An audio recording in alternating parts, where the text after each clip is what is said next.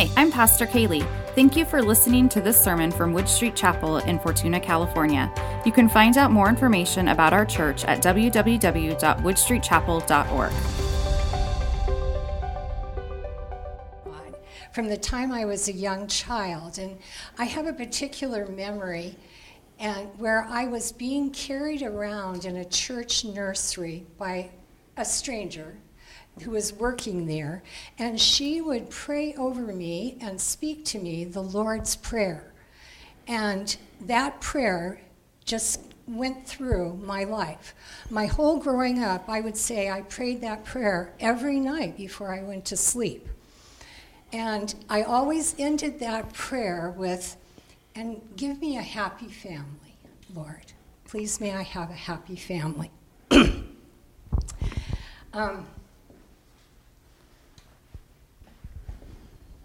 I didn't really have an understanding of salvation, though, although I attended several different churches, Sunday school classes. I was confirmed in the Episcopal Church as a child in Germany because my dad was in the Air Force, but I didn't know that the plan of salvation. I did not know about the sinner's prayer. And in my 20s, I had just moved to Ferndale and was teaching in the elementary school, and I read a book called The Late Great Planet Earth. Did anybody else read that? Okay. All right. Well, that book told about the end times and prophecy, and Matthew is doing that exact same thing. And for me, it was quite the revelation and quite the release of anxieties in my life about things are out of control. And to know that God was in control. I mean, I had overwhelming peace after that. I thought, oh my goodness. And that song of the day was Peace Like a River. And that was for me what he gave me and what the knowledge of that was. And there was a sinner's prayer in there, and I prayed it, and right after that I got plugged into a church and things were going well. I always wanted to have children.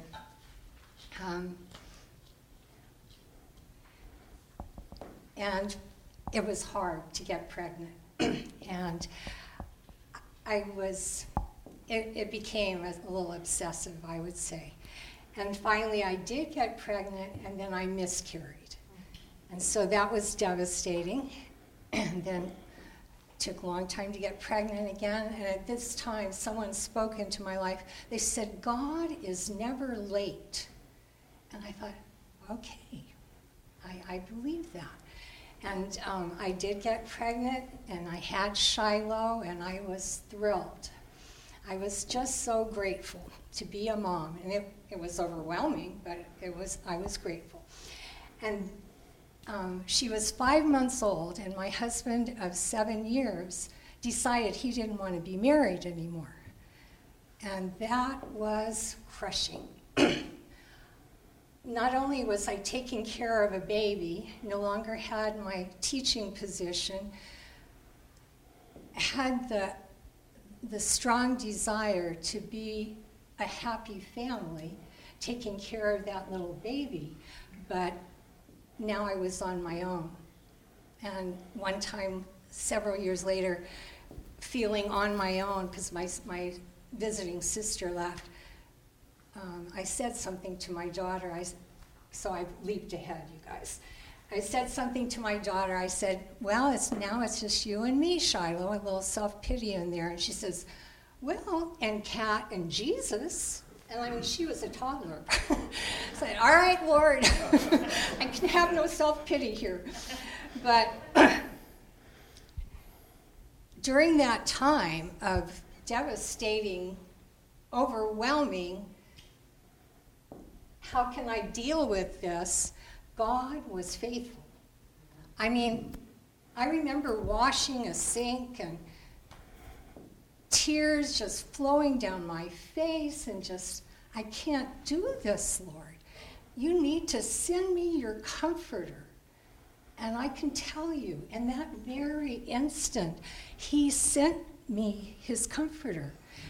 I didn't need to cry anymore, and I could go about my routine. And he did that over and over again in my life.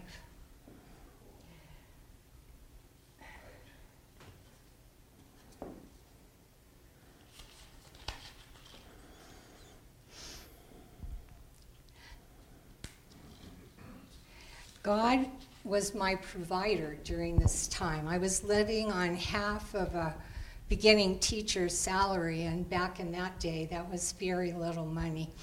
But I had reasonable rent. I lived in a large but quirky home in Ferndale, and in order to have hot water in the main house, I had to have a wood stove fire going, and it was a cook stove, so it was a very small firebox, so you were feeding it quite a bit. So for the most part, we did have two baseboard heaters, but for the most part, I boiled my water to wash dishes and clean. And then you could go outside on the back porch and into this little room, and there was a shower that was heated by a hot water heater. So. And I was terrible at cutting kindling. It might have been I had the wrong wood for it, but it was a battle. And in my neighborhood, just a block away, there was a little Portuguese grandma, and she would walk the neighborhood, and she would be talking to herself or to God, but it was in Portuguese. And you would greet her, and she didn't really acknowledge you. And she would walk to the lumber yard in town, and she would come back with a bag of kindling and take it on home. So one day I heard a little bit of commotion out on my porch, and I went out there, and she had left a bag of kindling on my porch. Now, I don't know if you can understand, but that woman had no knowledge of my need. And yet, God had directed her to bring me kindling. And I mean, I can't tell you how faith-building that was, that he was going to take care of my little needs as well as my big needs. He did that over and over, you guys.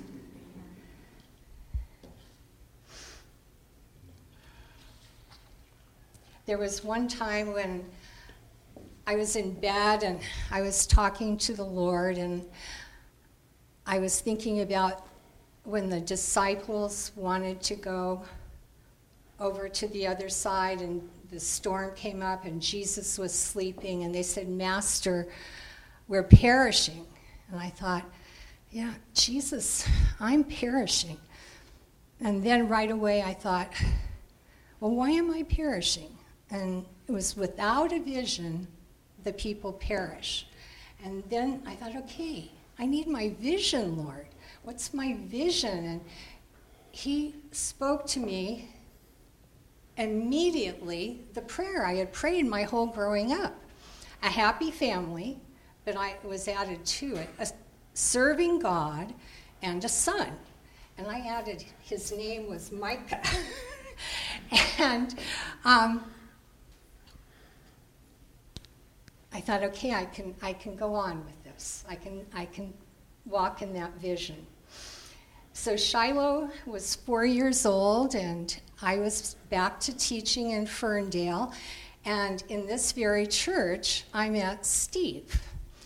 And he was kind, and he was fun, and he loved the Lord, and he pursued me. And I was scared to marry again. I mean, what if I mess up again, you know? This is too frightening. And faithfully, he pursued.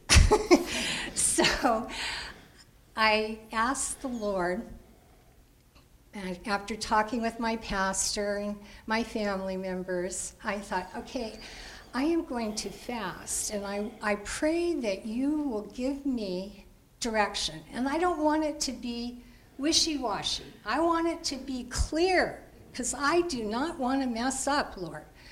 And so I began fasting the first day. And I am not a big faster. I'm not, but I mean, I have fasted at this point. And so I fasted the first day, nothing. Good yard work, but nothing else. So the next morning, I woke up, and I was just super wimpy and nauseated, and I bought Shiloh off to Vacation Bible School, and I crawled back in bed, and my sister called me, and she said, well, what's going on? And I said, well, I'm fasting, and I'm having a weird reaction. And she said, well, Becky, the verse that comes to my mind is, why fast when the bridegroom is here?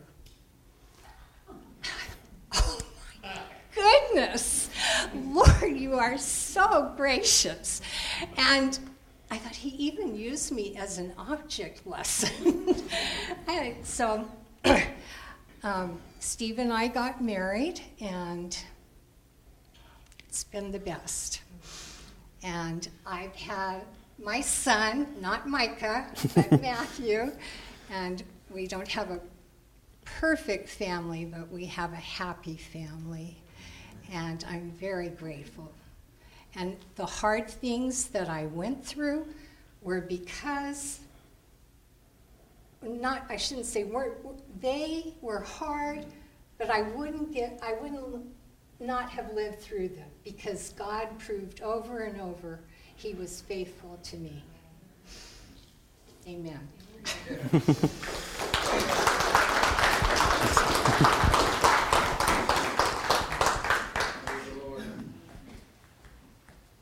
So the take home, the thing that I want us to really make sure that we grab onto here is that God is faithful.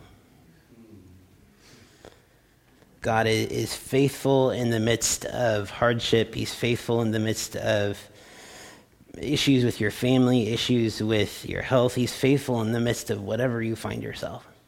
God is faithful. And as we hear from each of the people that you're going to hear from today, I got to cheat. I got to hear them early. But I can tell you that in every person's life that we're going to hear from this morning, we see example after example after example of God being faithful.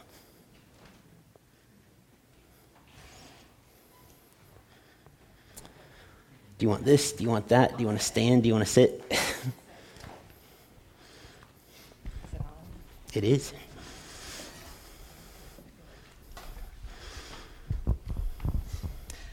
About a week after Matt asked me to present at the next 7-Minute Sunday, I was on vacation with my husband at a board game convention in Denver. At the Get to Know You barbecue, my husband and I were talking to a pastor from Wisconsin about helping the homeless and how his church was getting involved. For those who don't know, my husband is in law enforcement and oversees a unit that works almost exclusively with mental health and homelessness. The conversation worked its way around to what church I went to, as he knew my husband had gone to an Adventist boarding school. Then he asked, have you always been there? No, I've only been there for about 5 years. What brought you there? Being the introvert that I am, and knowing this man for less than an hour, I gave him my 3-second answer. My son inspired me. The long answer, I suppose, is why we have a 7-Minute Sunday. My son was the reason I finally stopped ignoring the voice that consistently whispered in my ear, the voice that I just as consistently waved away. And when I say years, I mean well over a decade. But God never gave up on me. I had things to work out, and He waited. But to get to my story, it's a little different. I took the back road here. I wasn't exposed to religion in my childhood. I knew it was a source of conflict in my family, but I didn't understand it. I only knew of the emotions and feelings that came up when it was discussed. In my family, there was the judgment of actions and the judgment of inactions and anger. By the time I went to college, I had been to 2 Catholic Easter services, and that was the extent of my religious experience. Fast forward to college, and I did what all good liberal arts students did. We had long, late-night conversations about the meaning of life, why are we here, what's God's role in it. It was during this time I became curious. Up until this point, the only thing I knew about God was conversations of anger, judgment, and conflict amongst believers and non-believers, my very Catholic roommate who was nothing like what I experienced in my childhood. It was also this time when I read Anger by Thich Nhat Hanh. His words about how we label things right and wrong, good and bad, prevent us from truly living. Instead of experiencing moments for what they are and watching feelings come and go, we get attached to them. We label them, and this can be the root of anger. This tangent might not seem relevant, but I assure you in my early 20s, as I tried to figure out who I was, this was the tipping point. That book had such a profound impact on me that I read more of his books. It's ironic that a Vietnamese Buddhist living in exile in a French monastery led me to Jesus, but it's true. Up until this point, Christianity in my mind was linked to conflict and negative things. It was through Thich Nhat Hanh's books that he linked non-attachment, lack of judgment, and loving people as they are to Jesus. This hit me in my soul. I spent the rest of my college years practicing meditation, learning to silence my thoughts so I could hear what was in my heart. I felt the pull, but the cognitive dissonance of how I grew up and what I felt in my soul were hard to reconcile. This began my decade-long struggle of hearing the Holy Spirit and waving him away. At family camp, we talked about studying the Bible well, and on the last day, we meditated, listening for God's words. Many said that being silent and listening was hard, but this was always the easy part for me. I said I took the back road here. I was listening before I knew what I was even listening for. It was in my meditation practice that I heard the Holy Spirit and came to know Jesus. I went to Mass with my college roommate a few times, but I didn't feel a connection there. My husband took me to his church several times while we were dating, and while I felt joy at being accepted as a vegetarian in the Seventh-day Adventist community, my heart said I didn't belong there either. I continued to hear the Holy Spirit, both encouragement and directives, but I dismissed them. I'm trying, I thought, but the truth was I was scared and confused about what to do. Sunday runs became my church. Over the years, I had various running partners with different beliefs, and we would have developed deep philosophical discussions over 10 to 15-mile runs. I'm convinced part of your brain turns off to endure such training, and in essence, I was able to get out of my own way and just be, similar to my meditation practice. But now I was no longer searching for myself, but for my community. And here is where my long story connects to my short story. I'm stubborn. I'm an introvert. I overanalyze things. I spent over a decade stewing over my cognitive dissonance. I knew what I felt in my heart, and I knew I wasn't brave enough to listen and look for a church on my own. But when I had my first kid, I struggled hard. It was nothing like I thought it would be. I felt alone. I felt inadequate. That voice that had been whispering and guiding me was getting louder and a little more forceful, to the point where I couldn't wave it away and ignore it. It kept saying, "Girl, you cannot do this alone. You need a community. You need support. Get yourself to church now." I couldn't ignore what I knew in my heart. I was drowning. My meditation practice was not enough. I needed to find a church. My son was what finally made me take action. There are a lot of churches in Fortuna, but God had been putting people in my path, and I knew exactly what I needed to do.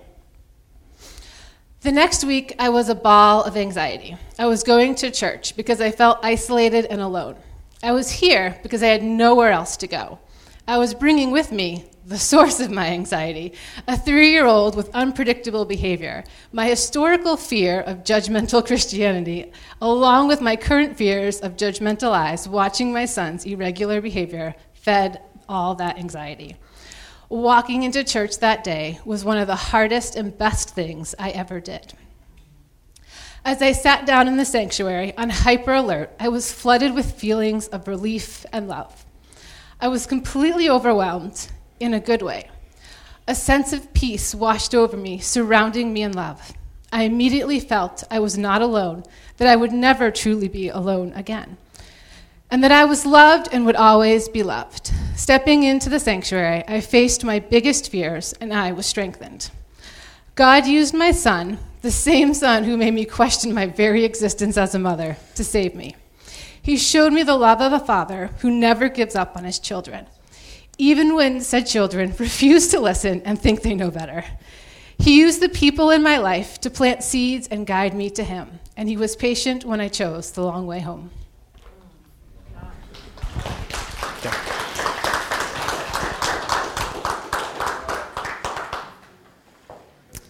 God's faithfulness. Even when there are our own choices that can sometimes get in the way, our idea, our schedule, our thought of how something is supposed to go, God is still faithful. He says, you can go do what you need to do. You can go do what you think you need to do. You can take the time that you need to take, but I'm still going to be here. I'm still going to be faithful, even as you go figure those things out. So it's an awesome, awesome thing. Sarah?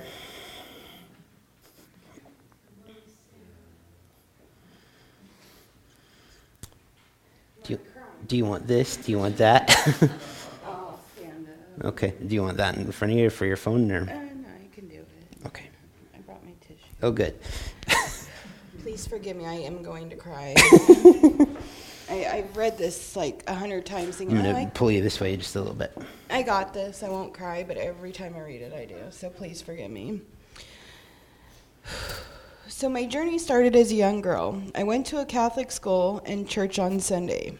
After the 3rd grade, we stopped going to church and was put in public school for reasons I don't know. My stepmom made sure I never had anything nice or friends, so I never was able to read the Bible after that, and God started to become a distant memory. I was told by my stepmother when I was 8 that my mother had died. Looking back, I'm sure she said that because I had told her I wanted to live with my mom, and if I had moved away, she wouldn't have anyone to mentally or physically abuse anymore. She made me feel hopeless and unwanted, and that I never would be anything. My dad was clueless of what was happening because he worked all the time. She was also great at manipulating me, so I would never tell on her. When I was 10, I started getting molested by a family member. That went on for 3 years before I had the guts to tell someone. After talking to the police, they told me they weren't going to arrest him because he was an old man and he was dying. My life was falling apart, and I blamed God every step of the way. I'm sorry.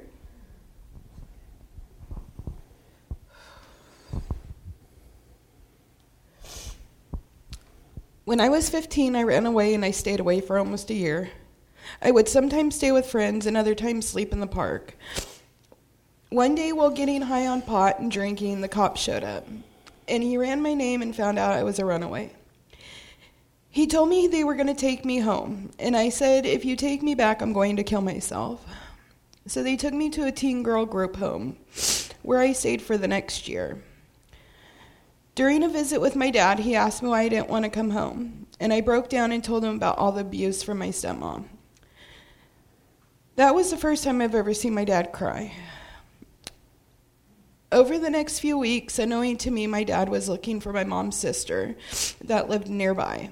When he found her, he told her about my mom's passing and about me being in a group home. She cried and said it was all a lie. My mother was alive. Shortly after that visit, we got in touch with my mom, and she drove from Arizona to California to get me and take me back to Arizona with her. I met a group of not-so-good people and started doing meth, which became a part of my daily life. Once my mom found out, she packed us up and moved us to Idaho. I got very angry and started to rebel. Eventually, my dad divorced, and I moved back to Sacramento with him. When I turned 18, I had gotten a really good job. I was able to move out with my boyfriend and get our first place. Things were great for about 3 years. Then I found out he was doing drugs and cheating, and I knew I had to get away. I was still trying to recover from my own addiction, and I couldn't be there even though I knew I had nowhere to go, since my dad had moved away with his new girlfriend. Eventually, I called my dad, and he told me I should move up here with them, so that's what I did. I thought finally things are going to be okay. But that was short-lived. I had met a guy who turned out to be an alcoholic and mentally abusive, so I left. Then my dad's girlfriend said they were moving and I can't stay with them anymore because they didn't have room for me. Again, my life was falling apart. I had no home, no boyfriend, no friends, and no hope, so I turned to drugs and alcohol again. I didn't care anymore. I was living in my car and a part-time job that didn't pay much. I blamed God for putting me on earth to suffer. One day at work, a coworker offered me a room to rent. I thought, great, a roof over my head and a warm bed to sleep in. Things were good for a few months. Then I started noticing things were slowly disappearing, and she wanted me to pay her my whole paycheck to stay there. Once again, I was left with nothing. I was so ready to give up. I kept asking, if there is a God, why is he doing this to me? I would pray for this so-called God to take my life. I tried many times to kill myself by cutting my wrists and drinking till I blacked out. But every time I woke up, I started to think how pathetic I am. I can't even take my own life. I was so mad at God for not taking me. Well, at work one day, I was talking to a customer that came in all the time. He asked me if I was seeing anyone. I told him no, I don't even know if I want to with how my life was going. Over time, he kept asking me to meet one of his friends. I gave in and said, okay, have him come into the store one day. A few weeks went by, and in walks a man. He introduces himself and said his friend told him to come in. We exchanged numbers, and we talked on and off. He asked me out for dinner. On our second dinner date, he told me he had to cut the date short, that he had to go home and take care of his mom. Then he told me he moved his mom in with him because she was dying of cancer and he wanted to be able to care for her. I knew right then he was special and not like any other guy I have met. As time went on, we got to know each other and we started dating. He was so good to me, but sadly, I wasn't good to him. I really didn't know how to be. I was 21, still drinking and wanting to party. He did not, so I pushed his feelings aside and continued my wild ways, not caring about his feelings. Maybe deep down I was trying to push him away because I didn't feel I deserved love from such a caring man. I guess God had other plans, because Joe never gave up on me. A year into dating, Joe asked me to marry him, and of course I said yes. And Then a year into our marriage, we had a beautiful girl. My life was perfect and complete, so I thought. We started drinking and gambling all the time, which led to tons of arguing. This went on for years. We got to the point in our marriage where we didn't want to be around each other. We both said and did some very hurtful things. One day we vowed to stop drinking and gambling and start working on us. But it was hard. We were still doing things that were hurtful to each other. Eventually, we got back to a good place and wanted to move forward with making our lives better for not only us, but for our daughter as well. We decided to take the next big step in life and buy a house. One day, we had an open house to go to, and our daughter didn't want to go, so I took her to her grandmother's house. And when I got back, we left for the open house. And out of the blue, Joe asked me if I've ever heard the story from the Bible about the Tower of Babel. I said no, and it was at that moment the Holy Spirit entered us, and God's words came flying out of Joe's mouth. We talked for hours about God and Jesus. Now let me tell you, in the 19 years of marriage and the 22 years together, we have never had such an intimate conversation before, and it was in that moment we found what we've been missing. We talked about looking for a church, but we were worried because we had a special needs child and didn't know how it'd go. I talked with a friend who attended church and had a child with autism as well. I got some info from her about the church they attended, and we decided to check it out that following Sunday. From the moment we walked in, we were greeted with open arms, and after that day's service, we knew we found our church. We knew that day we were ready to give our lives to the Lord, and on Easter Sunday of 2021, we made our promise to God, and we were baptized in front of God, Jesus, and our new family. We have made some amazing relationships with many in the church. I am so sorry to God for turning my back on him for many years and blaming him for my pain. Now I see God has had a plan for me, and I needed to trust in his plan and know he will always be by my side. I'm also sorry to my husband for everything he did, or everything I did in the past. I thank God and Joe for never giving up on me and showing me what real love is. I wouldn't be the person I am today if it wasn't for the forgiveness of God, Jesus, Joe, and my parents.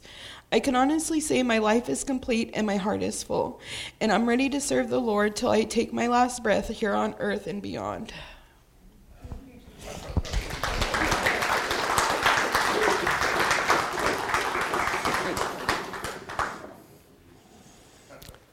When Sarah and I were talking about the information that she was going to share, we were kind of talking about, the hard things that she was mentioning, and we were kind of, just wondering or discussing whether or not that was something that should be shared. And what we kind of talked about was, we don't all have, easy beginnings. We don't all have the smooth start. We don't all have, those types of experiences in our life. But what we do have is a faithful Jesus. And in this particular testimony, we see that even in the midst of all of that hardship, all of that difficulty, all of that seeming hopelessness, in the midst of all of that, of crying out to God, why am I here? What good am I to even be here? In the midst of all of that, God is still faithful.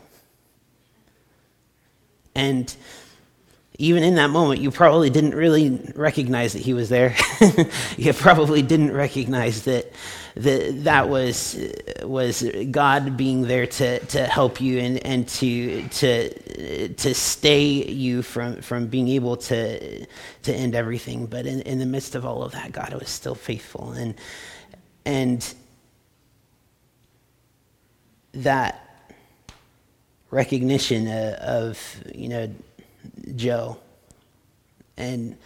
you were such an encouragement to me in terms of, I think you were one of the only people, the only couple that I've ever interacted with as a pastor who shows up saying, and without even having a conversation with me, they're telling me about how they want to have a relationship with Jesus. And then after they have that relationship with Jesus, I'm like, we want to pray and be saved. And I'm like, well, you guys, sounds like you already are. So I don't think I need to be involved in this, but sure, let's sign you up. And so we do that. And then it's, the next day it's, hey, we want to get baptized. And it's like, well, all right, let's get baptized. It's Easter Sunday, but we're going to do it, and we do that. And you were the easiest people to lead to Jesus that I've ever had the opportunity to. So, I love you guys. You guys are my favorite. You're all my favorites too. It's okay. But what an awesome reminder this morning that God is faithful. And if we stop for just a moment and we kind of look at the things that you're going through today, because we're all going through stuff. Every single one of you is going through something. There's an area in your life where you're asking God, where are you? God, are you going to show up in the midst of this hardship, in the midst of this difficulty? And I can tell you, he's already there. Let's pray. Heavenly Father, we thank you. We thank you for your faithfulness that never, ever, ever runs out. God, that you are the anchor in the midst of everything that this life throws at us. God, I thank you for the willingness of the three that have come this morning to share how you have moved mightily in their lives. God, three completely different life experiences, but in all three, we see time after time after time that you are who you say you are, that you are the same yesterday, today, and forever. Faithful. God, as we go from this place and we go into our workplaces and as we go into the schools and we go into the interactions that we have with our neighbors and our friends and our family, Lord, help us to share how you have been faithful. God, may our testimony be something that brings others to you. God, my testimony may not be the same as that of Sarah or Diane or my mom, Lord, but those testimonies, each and every one, is a gift from you to be able to draw others to you. And God, we ask that you would use them. We ask it in Jesus' name. Amen.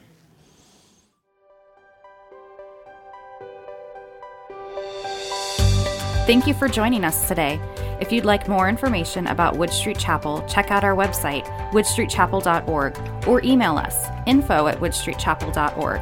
Connect with us on Facebook to stay in the loop.